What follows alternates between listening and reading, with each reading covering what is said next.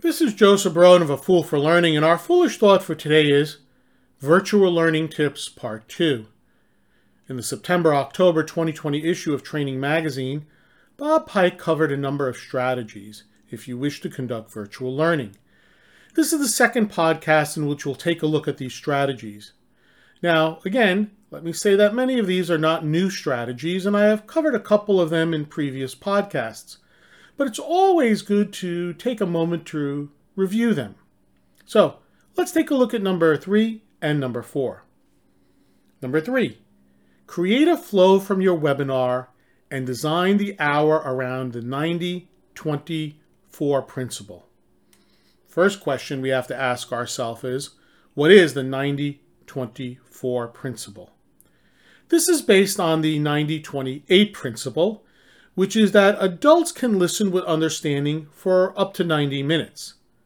However, they only listen with retention for twenty minutes, and we need to involve them uh, in some sort of interaction every eight minutes.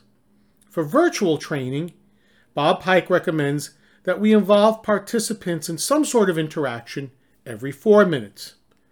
Now, here's where I have some seen some differences with Bob Pike.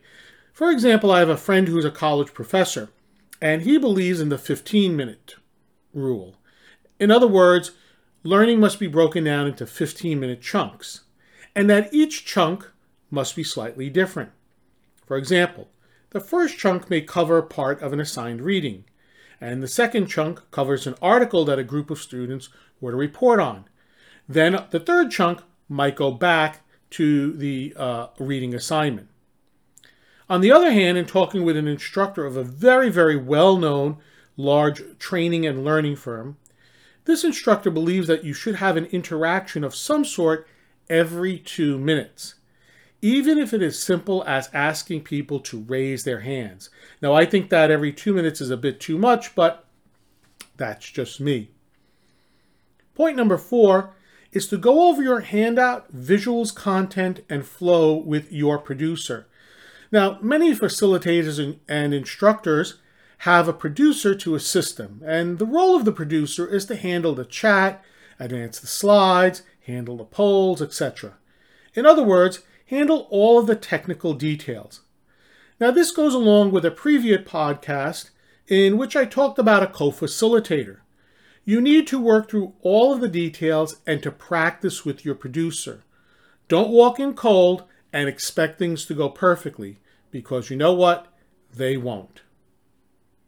I've given you a lot to unpack today, so think about it a little bit. Take some of these things to heart.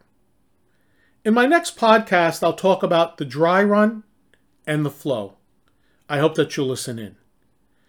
To learn more about A Fool for Learning, or if you wish to contact me to assist you and your organization with an appropriate learning solution to meet your business needs, please visit my website at a fool for learning dot com. This is Joseph Brown, the C E O of A Fool for Learning, signing out. Remember, learn, perform, succeed.